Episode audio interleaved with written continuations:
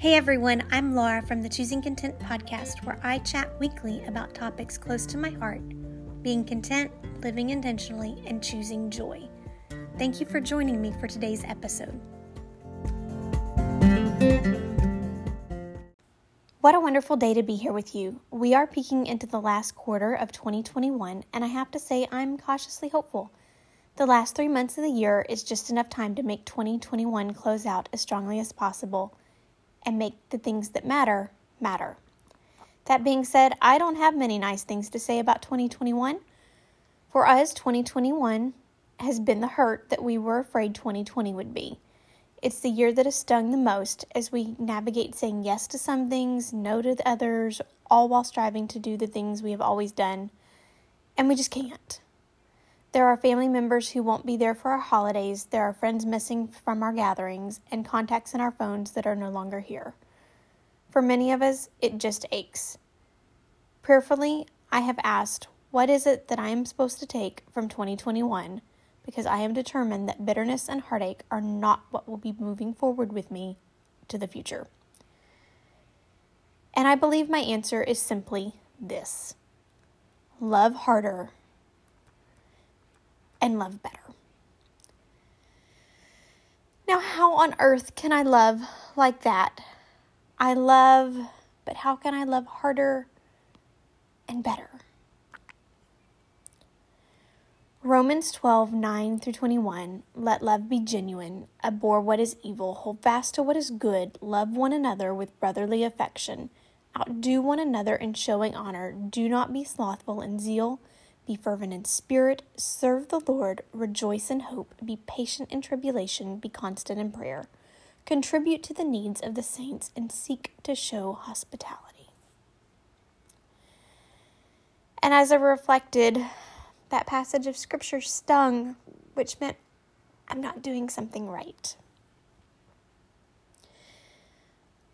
Let love be genuine, a real, authentic love. Develop an affection and interest in those and what we love. Abhor what is evil, disdaining the profoundly immoral, or having a wish to do evil to others.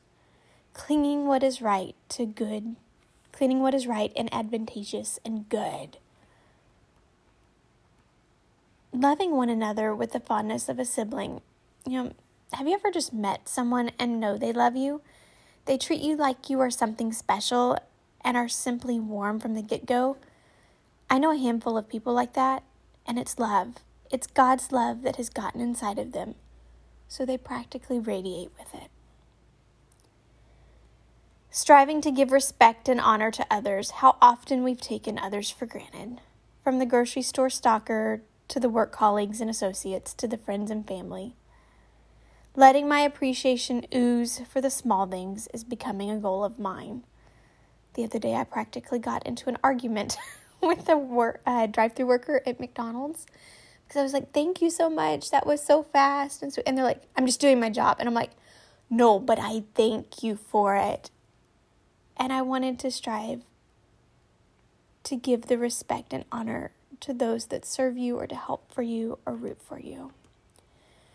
Avoid being slothful in zeal in our passions. Ouch.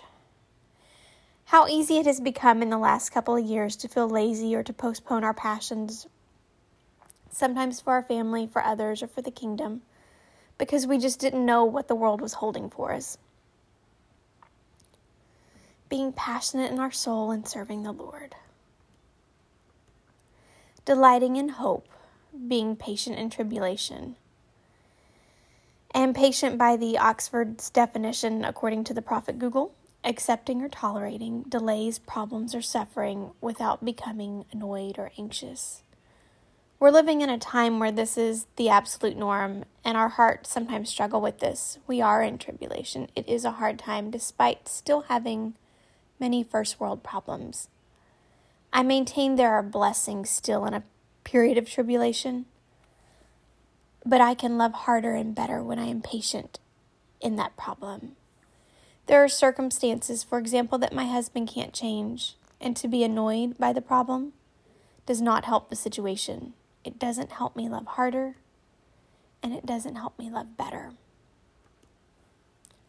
Being constant in prayer, It doesn't mean just when you are requesting something. Prayer is our communication to our Father. Our Father is patiently waiting for us to talk with Him about the dealings of our day in our heart. I pray to have a, a lifestyle, a cultivated lifestyle of communication with Him as I come and go and, and go about my day.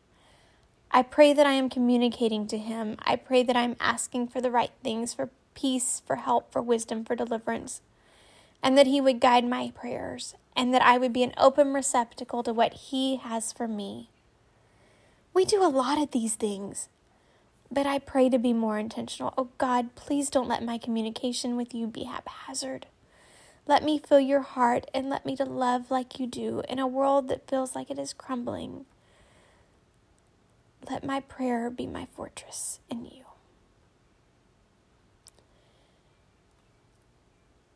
And as we get to the heart of the Father, I believe that we can do better at contributing to the needs of the saints. And this part frustrates me and it thrills me, not because it isn't the right thing, but because it's hard, because it's countercultural right now, and because it's my heartbeat because I believe herein lies the secret of being the hands and feet of Jesus. Our first world has truly very little in terms of need. We have placed so much stress on ourselves by creating a lavish lifestyle around us. We have so much laundry we can't keep up, so many appointments that we feel busy doing the bare minimum, that we feel an emotional and mental war upon us. Less, less, less. When there's less, your needs will feel less as well. When we aren't concerned with our things and our laundry piles and our need for the cute things at HomeGoods that sometimes beckon us, we can look to the needs of others. We can look at the needs of the saints. We can look at the needs of those hurting because we have clarity. I cannot look after my sister's needs when I am busy chasing constructed, not genuine needs that have no real purpose other than a small thrill.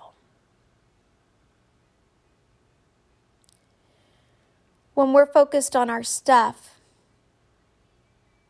we focus inwardly. But when there's less, there's less to maintain, there's less to upkeep, there's less to shop for. It gives us a moment to change our perspective outward. And as we show up to serve others on the outward, we also take time to seek to show hospitality. And I believe in 2020, 2021, this is where our hearts have hurt the most. We have chased our constructed needs of security, and I know our security has been questioned. And we took care of ourselves instead of taking care of our brothers and sisters and seeking to show them hospitality. In Myquillyn Smith's book, Welcome Home, she gently reminds us that your house may not be perfect, but your hospitality is exactly what we need. In today's world, we need each other's hospitality more than ever. We need chats on a porch swing. We need curling up on a couch with a cozy blanket. We need heart to hearts. We need laughter. We need time together. We need our family because our world is hurting. So, my pledge today is that I will strive to love better and that I will strive to love harder. To focus on the good, to hate the evil, to live a consecrated life to Christ. To be passionate in my pursuits and to love.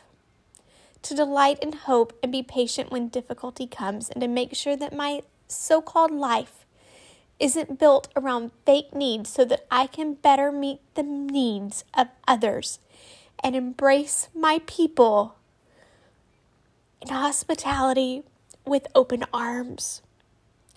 So, as I close out 2021, I am determined that it will matter, and this is where it will count. I will love better and I will love harder than before because my chances may be limited to serve the people and to serve the God that I so desperately need to serve. And I need today to matter.